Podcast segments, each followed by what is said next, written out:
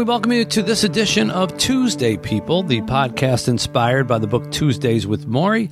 I'm the author of that book, Mitch Albom, and I'm the host of this podcast. Along with me is Lisa Goetz, my friend and producer of this podcast. Always good to see you, Lisa. Greetings, Mitch. I always love when you call me your friend. That always makes me happy. you can put that on your business card. Mitch's Yeah, friend. friend. Friend of Mitch Albom. I remember a uh, football coach who uh, retired football coach, and he had been in the NFL and you know, had quite a career. But uh, when he retired, he made up business cards, and he just gave a business card and it said his name, and underneath it just said U.S. citizen. that was Ah, it. you know, like he, he didn't want any more associations with Nothing anything. else. That was it. So, friend, Nothing you can do. just put that on your on, the, on your business card. Just Lisa Friend. Goetz, I like friend. that. Friend, yeah, I like it. professional friend. Professional friend. Yeah. Um, so I want to share with you this week both some experiences and some lessons that I have learned not only from Morrie, but since Morrie passed away. Now, normally on the program, we take things that Morrie said to me during the time that we were putting together or having our final class together, which ultimately became the book Tuesdays with Morrie, and many of, the, of those lessons still ring true today. And we talk about how 25 years later, they still resonate. But this particular lesson, I just had another education in this past weekend. I went to go visit Morrie's wife. Now, oh. Morrie passed away in 1997. So that is 24 years ago. I'm sorry, Morrie passed away in 1995, 26 years ago. The book was 1997. So 26 years ago. His wife, Charlotte, was always very um, independent, intelligent, accomplished. She was a professional therapist, counselor to many people. She had many patients.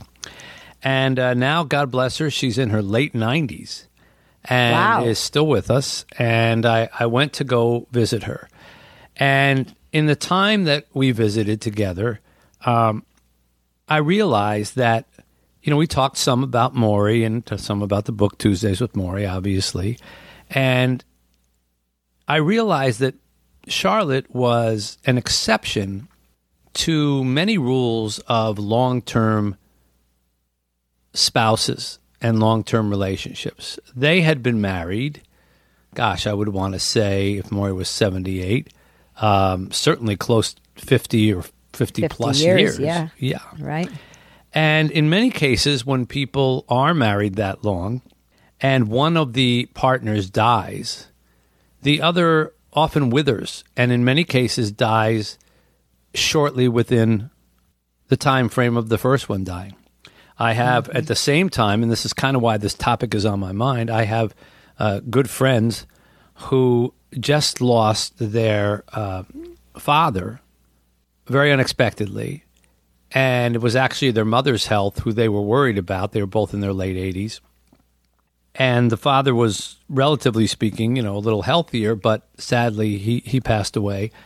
And immediately there was concern for the mother who had a, had a health incident within a week's time uh, because of that very fact that they know that they were so closely connected. This was one of those marriages, you know, they were so tightly connected that the fear is how do we keep the remaining spouse alive?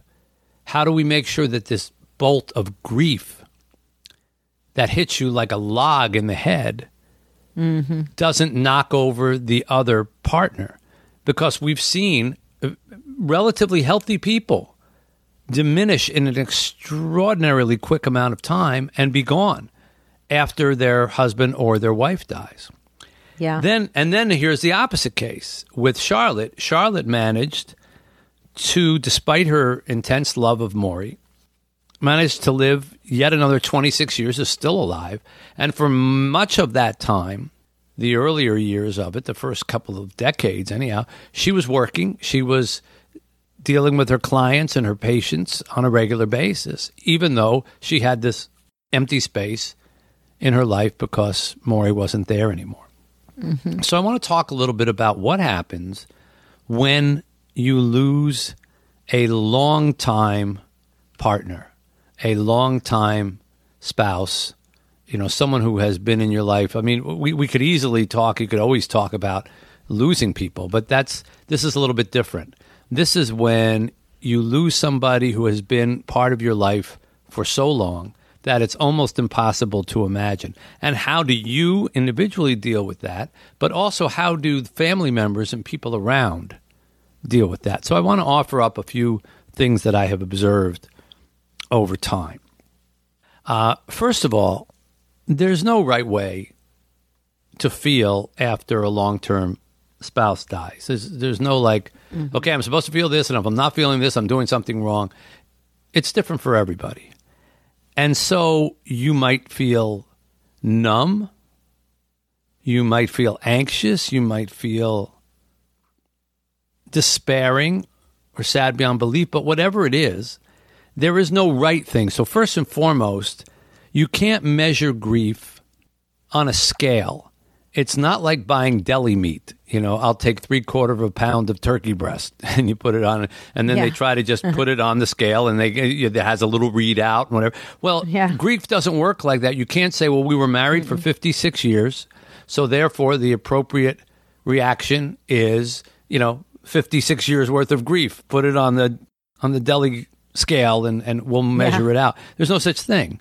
Sometimes Yeah. people are so entwined with one another that when the spouse departs, it's almost as if it doesn't hit them. It's mm-hmm. almost as if they, they don't really accept it. And in many cases, in their mind, they may not even really accept it. I am always reminded of when my grandfather passed away on my father's side before my grandmother did. And we were sent, each of the grandchildren, they were living in Florida, and each of the grandchildren were sent down to stay with our grandmother one at a time for a week or two to keep her company. So I went, and my sister went, I think my brother went. So I went, and I was surprised to see that my grandmother was not crying. She mm-hmm. wasn't morose. She didn't just sit in a chair and weep. She cooked. She made up the house. She she did all the things. She was a very- pretty simple woman, you know, an an, immig- an immigrant, and um, you know she she kind of did what she normally did. Except I noticed that when it was time for dinner, she would start calling for my grandfather. Oh, And she would say, Frank, his, his name was Frank, Frank, Uh-huh. Frank, come on, we have to eat. And I would be in the kitchen with her, right. looking at For her. and of course, yeah, like, yeah, I was only yeah. like 16 or 17, and, and you know, it was, it was kind of freaky. Yeah. And she would say, and I didn't know what to say, so she would wait and she'd yell again, and then she'd say, Oh, he has the television on. He can't hear. Oh, and uh, but she wouldn't go in the room. She would just keep yelling, "Frank, come on, Frank! Oh, he has the TV on." He said, "Let's eat without him." You know, we'll, he'll get, he'll come, he'll he'll come in, and this went on the entire week we were there, and I I didn't have the heart to just tell her he's gone. I think this was how she coped with it. She just wow. didn't really accept that she was gone. He just he was that he was being frank and he wasn't answering, and you know the TV was on too loud and and all the other little assorted things. They had been together for so Wow. long. I just don't think in her case she could imagine how to act in a world without him. So she chose Yeah. not. She chose not to. She just chose to be in the world with him without him physically there. And Yeah. that's that should not surprise anybody. Now, is that more right or more loving or more honorable than someone who breaks down and weeps and says, I can't believe he's gone? No. It's one way of dealing with it. Another way of dealing with it is to do, I think, what Charlotte ended up doing was to just be very pragmatic about it, but also go back to work, get back into her mm-hmm. routine in that case, you know, but go go back to the, the the things that she did regularly. Maybe do them even more so. Bury bury yourself in your work. That can be a perfectly normal response. And I would think that people who do that, they probably live longer without their partner. Mm-hmm. Now, this is not mm-hmm. scientific, so please don't take it. Yeah, I don't have data to back this up. I said I imagine. because they are basically saying, I am going to accept a world where my spouse is not in it. And I'm going to find ways to thrive in that world. Maybe not romantically, maybe not in, in a marriage form, but I'm going to work or I'm going to whatever, and I'm going to use the time that I suddenly have and, and put it into that. And Yeah. those people, I think, kind of take the deviation opposite of my grandmother. They um, they say, "I'm going to create a new world that doesn't have my partner in it." And again, is that cold? Is that not as loving as someone who talks to someone who isn't there? No, it's another way of dealing with the grief, and you should be kind to yourself if you find yourself oriented that way, and say life is it's as if we're given multiple lives or multiple planets to live on if it's easier to think of it that way. We have the planet that we live on when our spouse is alive Yeah. and we are a married couple. And then we have the planet to live on when our spouse is no longer here and we are single. We are alone. We are widows or widowers. Different mm-hmm. planet. And it feels like a different planet the things that you do are different the people you associate with are different the the opportunities you have are different the conversations are different the bed is different the pillow is different the bathroom is different. All of that. I, I remember doing a piece for parade magazine many years ago about uh, older people who lost their partners and the different things that they would do to remember them and one uh, woman would um, spray her husband's cologne, just a dab of it on the pillow next to her.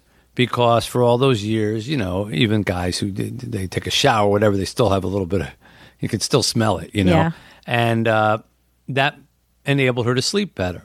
You know, she knew she was doing it. She wasn't kidding herself like he was still there. She just liked the smell of it. Another one I remember Yeah. left left her husband's clothes in the closet, and just That's didn't That's a hard one. Yeah. yeah, but didn't get rid of them because she just it, it gave her comfort to see his clothes there. Yeah. Um, You know, it didn't freak her out, and so she kept them. There are many things, you know, little acts like that that, that people do uh, because it is a different planet.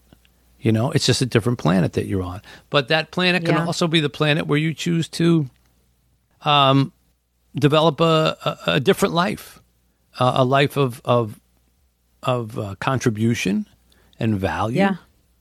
and that's okay. You're not insulting your partner, you know, uh, by doing that. Now, I know, Lisa, you went through this with your dad and mom. Your mom Mm-hmm. uh, passed away. Your dad's still with us. Uh, what was that like in your case?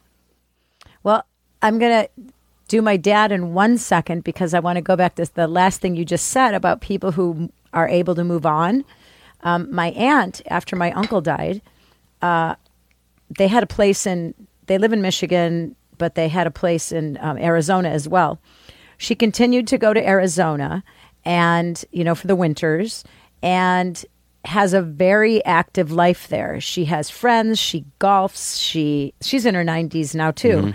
And she goes to dinner parties and card parties and all this stuff. She remained extremely active and I swear, if you saw her, you'd think she was 70, not 90. She's, you know, um, very, uh, you know, youthful, I would Right. say. And, uh, you know, obviously not that she didn't care about my uncle or that it didn't hurt her, Right. but she was able to just sort of pick up and go.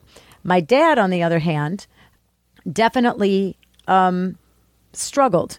And you could see it in his health and everything. I mean, granted, my dad just turned 99 last week, but um, so he's no youngster. God bless him. So I know. So I guess his health is going to be deteriorating anyway.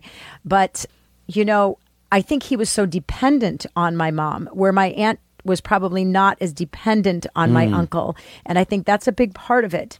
You know, my mom was the one who kept everything together. You know, she gave my dad his medicines, she cooked for him, she knew where his shoes were, she took his clothes out for Sundays for church, all of that. So when she left, he was left like, huh?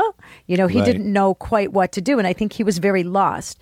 So I think there's an element maybe of how independent you were from one another in your life. Right. And I think that that sort of sort of has something to do with it. However, I have a friend of ours who lost a husband a few years ago, and you know, my age has never been the same since.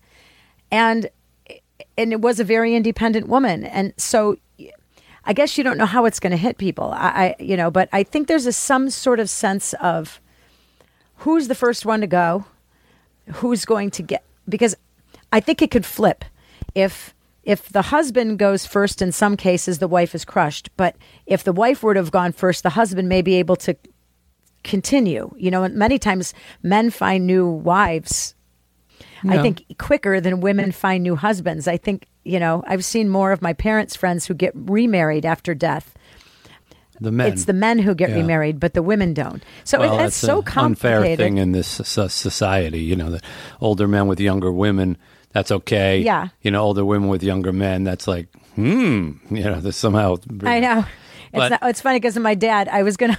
My dad had this lady friend at the um, place where he lives, and they did everything together. Like they ate together, they had fun together, they whatever. I said, why don't you guys start? You know, maybe she could be your new, you know, lady friend. You know. And he said, ah, she's too old for me. and I'm like, how old is she? And he, he said, ah, she's 97. At the time, my dad was 96. I'm like, she's a year older than you. She's Yeah. 97 years old. Yeah. My It's dad thought that was too old for him. phenomenal that uh, people in 96 and 97 are having these discussions period but the, the point is that there isn't a right or wrong way they're all right they're all yeah. they're all and, and and that's the whole thing you've got to number one go easy on yourself don't don't torture yourself over the methodology which is hitting you as the right way to grieve because there isn't one right way to grieve. And you may find that, especially in a long term relationship, it may not hit you for a year. It may not really hit you that you, you know what you're that you're really alone. Uh, you know, you, you could be like my grandmother walking around the house and talking to somebody who isn't there uh, until finally something happens that hits it home for you that, that you're alone may take time. Number two, you've got to take care of yourself physically because one of the things, and you mentioned husbands who are dependent on their wives for pills, for uh, food, for schedules and organizing. Sometimes when those wives pass away after a long period of time, the guys stop eating or they eat badly or they just eat junk. They forget to take their medicine. So your physical health starts deteriorating along with your mental health and that's no good at all. You really need to make sure and you know as someone who has grieved both parents and children sadly in his life uh, I, I, I know exactly that whole thing about i just don't want to eat i don't want to drink. I don't want anything. You got to eat something. I don't want anything. You know i know you don't want you got to eat it anyhow. No i don't feel it. It's all, I, I don't really know where that comes from. I just think it's a, a very human thing. Like you, you just lose the appetite or whatever. It's almost as if you're torturing yourself. You're like punishing yourself that you don't deserve to be um, fed.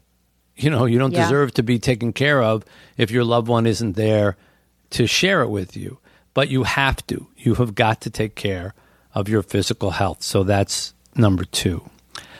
Number three is you as you pointed out lisa uh, adjust your social life. A lot of times i think when people lose longtime spouses husbands or wives they look at it as like well, if I'm going to, you know, have a social life, I mean, I I'm not interested in finding anybody else. I don't want to replace my husband or my wife. I, it'll never. Do. You shouldn't look at it like that. You should look at it again. We're on another planet now.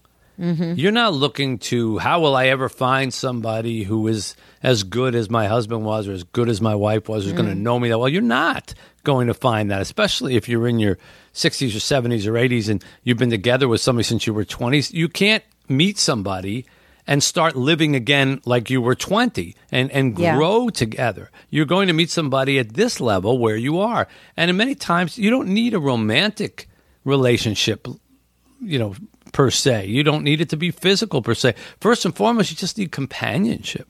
Companionship, Yeah, yeah. people to talk to, people so that you are not buried alone. Some people just feel like, well, that's my only alternative is like to look for another wife. And I don't want to look mm-hmm. for another wife. Or look for another husband, but I don't want to look for another. No, that's not your only alternative. There are small steps in between. Well, and for a lot of people, I think it's very difficult for them to try to operate as a single person and not part of a couple.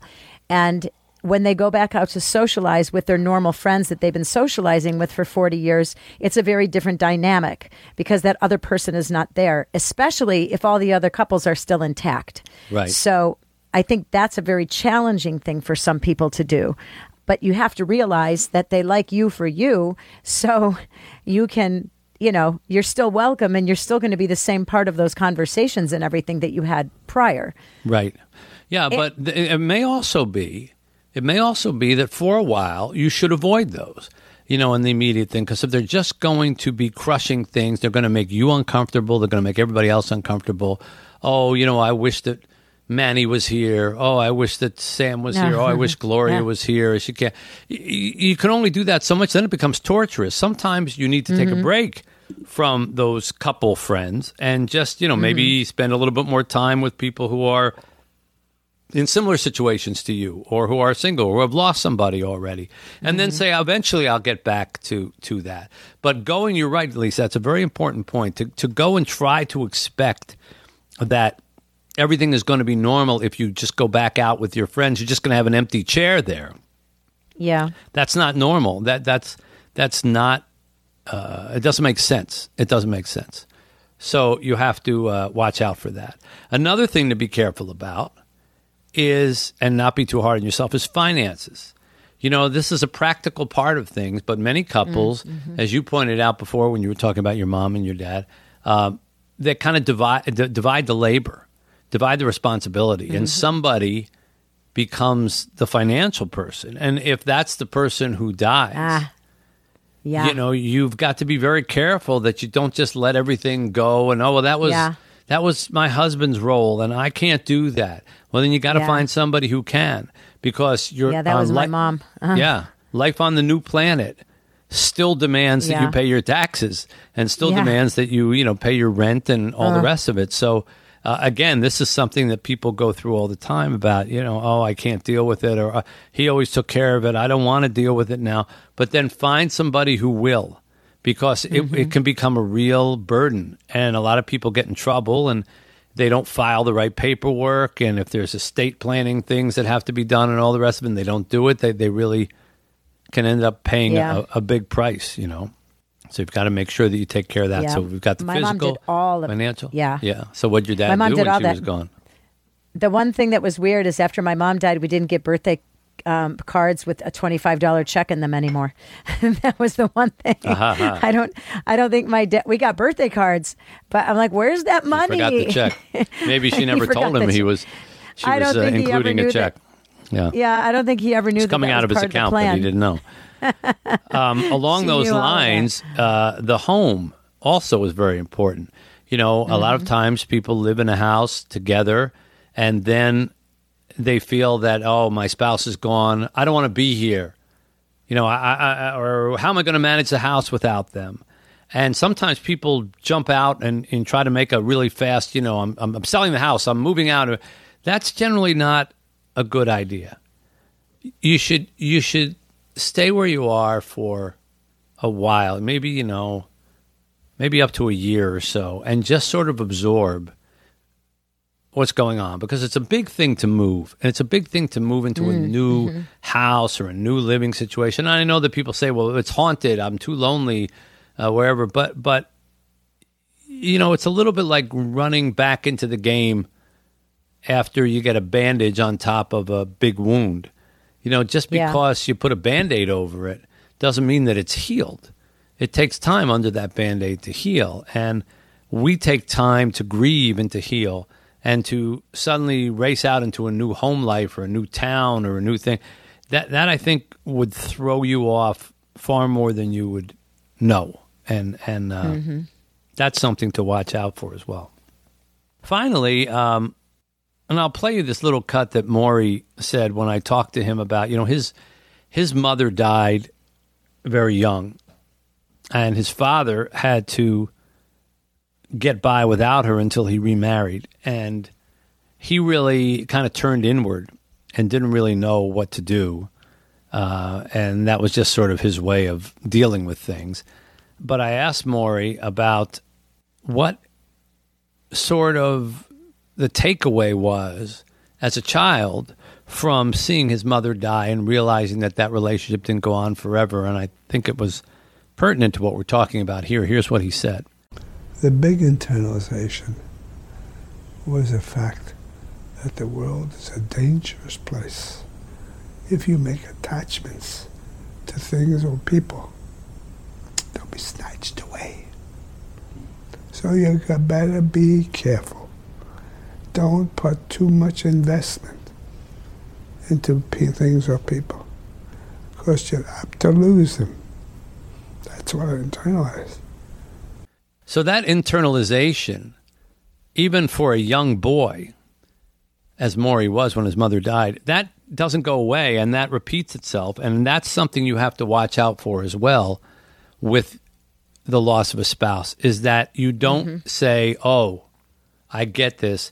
The world is a dangerous place. I can't make attachments like I did with my husband or with my wife because they'll be taken away and I don't want to hurt mm-hmm. like this again. So then what happens is you just don't get close to anybody. And that's not good. You know, if you're healthy enough and you're going to be here for a while, you need to be human and you need to interact in human fashion and you can't just say, well, I'm in mourning and and uh, I don't want to feel anything anymore. Mm-hmm. That's not living fully human. Now, I know in some cultures, you know, when a husband dies, the the woman is a widow forever, even if yeah. the husband dies very young, and uh, to put on black headdresses and black dresses and cover your face and just live like that from your twenties until your eighties I mean, again, it's not for me to evaluate cultures, but that just seems a harsh way to punish someone for something that they didn't have anything to do with. Yeah. You know, if the husband dies young or the husband dies in war or in battle or whatever, you you're you're relegated to 60 some odd years of just living in a you know, as a widow and a marked widow yeah. and with uh that just seems a little too much. Uh, that happened but, a lot in my culture, like in yeah. the Serbian culture. The mm-hmm. ladies would always sit in church, and you always knew who those ladies were, all dressed in their black for, and they looked. Now, when I think about it, they were probably only like fifty at the time, but they looked like they were ninety. You know, they everybody looked old and sad, and it's a whole different way. You know, um, again, not bad. I mean, not you, you, you, can't fault anybody, but no. it's a but we all i like to think we all live and we all die and i think we've learned that on the show now that we're on our 79th episode mm. um, the one the one continuing thread that goes through this is that we live and we all die so if we keep that in mind you have to live while you're here and i know i know i know i know that's hard sometimes but i that really is important yep and it's it's it's perfectly fine uh, to do that. Uh, you also, it's okay to be redefined. You know, we don't all live with one definition in life. We don't. We think of the simple things. Uh, you work at one place, then you take a new job, and you work someplace else. I used to be an IBM employee, now I'm an Apple employee. Okay, that's mm-hmm. classification. Uh, you have a house, then you sell it, you move into a condo. I used to be a homeowner, now I'm a condo owner. You know, you move from the condo yeah. to an apartment. I used to own a condo. Now I'm a renter. We we reclassify ourselves all the time. I never used to play golf. Now I'm a golfer. You know, nobody seems to mind that. But when the definition has to come that well, I was married and and now I'm a widow or now I'm a widower, we rail against that. We fight that. We don't yeah. want that classification. It's all right to come up with a new definition to redefine who you are relative to the world and all the rest of it. It's all right. It's part of the circle of life. You just go through different stages. So don't feel like you can't define yourself differently and don't feel as Morrie expressed there that oh, I don't want to ever show affection to anybody again because affection comes with a price. The price mm-hmm. is it, it can be taken away and then you end up feeling like I feel now and I don't ever want to feel this way again. So I'm just not going to mm-hmm. care about anybody. And and normally, you know, if you have a good marriage and you know, your wife or husband, they don't want you to become an unfeeling, uncaring person on their behalf. Mm. They want you to use the love that you are not using for them someplace else. You know, it doesn't always have to be somebody else. It could be with family members or kids or whatever. But uh, you have to be willing to sort of say, okay, I'm going to be defined more this way now and be okay with it. Life redefines you all the time. And most of the time we sort of accept it, but then sometimes we don't want to. So these are all things to kind of watch out for when you um, should find yourself after a long term relationship suddenly on your own. And as I, as I say, I think about Charlotte, who's done an amazing job, and 26 years, you know, most of which were totally independent and working and, and, and, and maintaining. And, you know, people at work would say to her, Oh, I read the book about your husband, Tuesdays with Morrie. And, you know, I always would say, Boy, that's that's a lot different than when people say that to me. Like I read Yeah. the book about your old professor. Well, okay, he's the old professor. He was he was 40 years older than me. Of course, he's going to pass away. I'm still going to be here. But when people say, oh, I read the book about your husband to the wife, Yeah.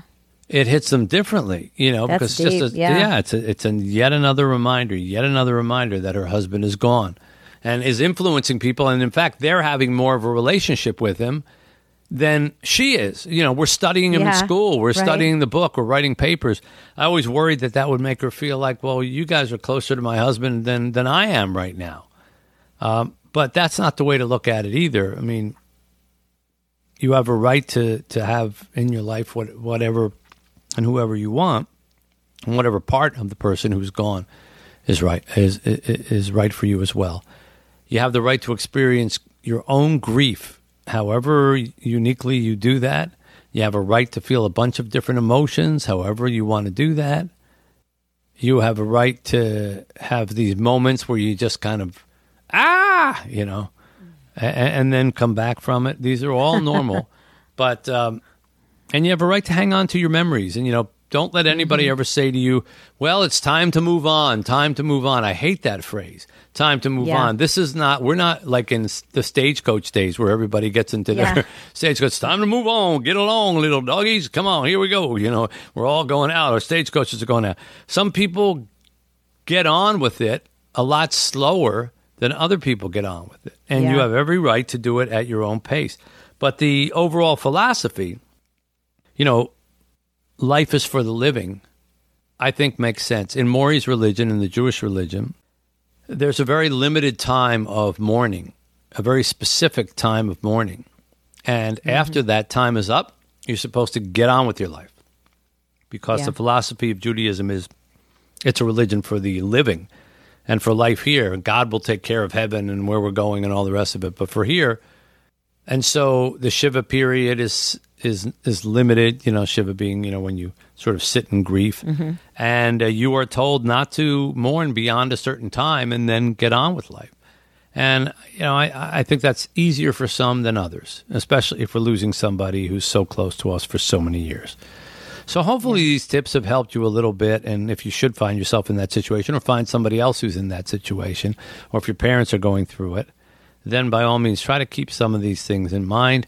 And uh, remember that everybody goes through this, but everybody goes through it individually.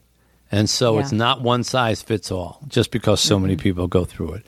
Be easy on yourself, take care of your physical health, your mental health, adjust your social life, adjust your financial life, adjust your housing life if need be.